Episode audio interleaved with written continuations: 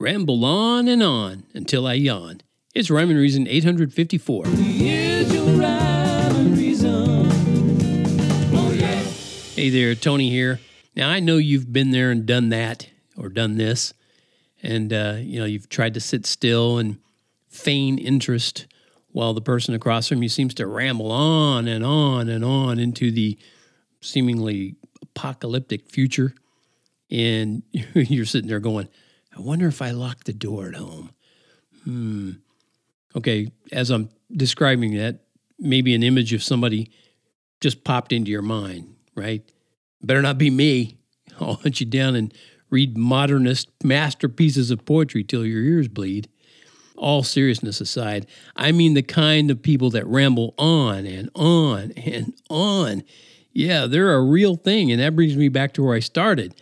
It it started because of a series of web links that took me down uh, memory lane. I mean, far back down memory lane to my high school English composition and literature class. Literature. That's where we went through an in depth study of poetry by American poets who were considered brilliant or geniuses or poetic masters. And back then, since I was an enthralled newbie poet wannabe, I read some of their works with somewhat awestruck interest. And one such writer was Thomas Stearns. Oh, wait, Thomas Stearns Eliot, also known and better known as T.S. Eliot, who lived from 1888 till 1965. So I was alive and thriving on planet Earth um, for a few years while he was still here. And uh, the poem that we dived into uh, in that class, in that literature class, was his most famous work, at least by most people's accounts. Most people who write about T.S. Eliot, they say this was his most famous work, a poem called The Love Song of J. Alfred Prufrock. And it's a rhyme of over a thousand words. Now, back then, I found it fascinating that uh, Mr. Eliot could write a poem that long, much less make it interesting. But uh, that was back then. And poetry critics and critiques call it one of the landmarks in the history of modern literature. And I just reread it recently, and I call it The Obvious Musings of a College Student. And according to records, that's what he was when he wrote the poem, a college student. It's cool how age and experience, refined with wisdom, of course, can temper and tweak your perspective. That certainly has happened to me. As a high school student, I focused on length and meter and word connections. You know, that was what was cool to me. But as a silver haired old man, I can now focus on what in the world T.S. actually said. And it's just a collection of his thoughts. I'm not impressed with his meter or his word connections, and it's way too long to tell what it really needs to tell if it was actually going to tell anything. And it seems to me that it's almost narcissistic in its long journey to basically nowhere. But I'm not sharing this as a poetry critique. That's not what my whole reason for being here with you this time is. It's not to do a critique on the love song of J. Alfred Prufrock by T.S. Eliot. No, it's far from that.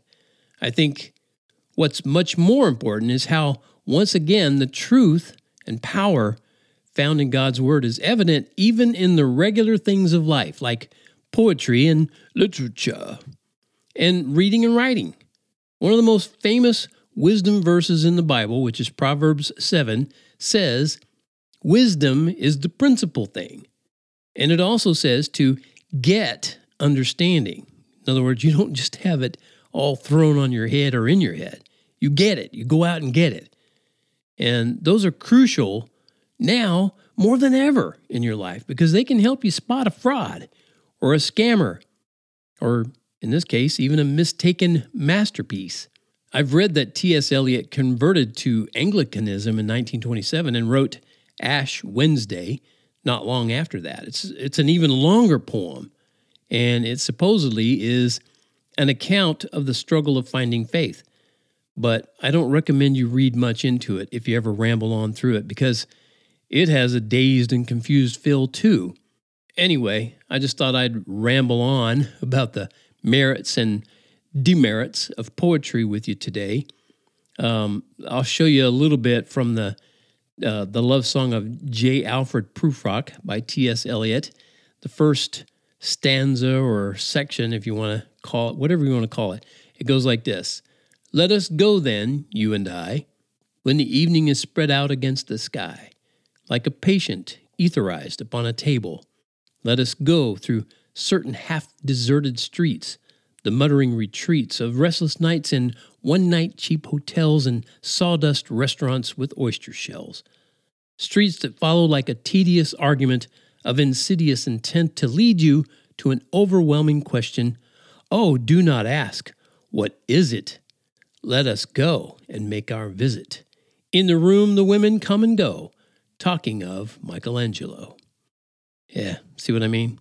It doesn't get a whole lot more wise as you go along. So if you ever want to read it, you'll see what I mean. And, and feel free to take me to task if you disagree. That does it for this episode of Rhyme and Reason, brought to you by TonyFunderburk.com.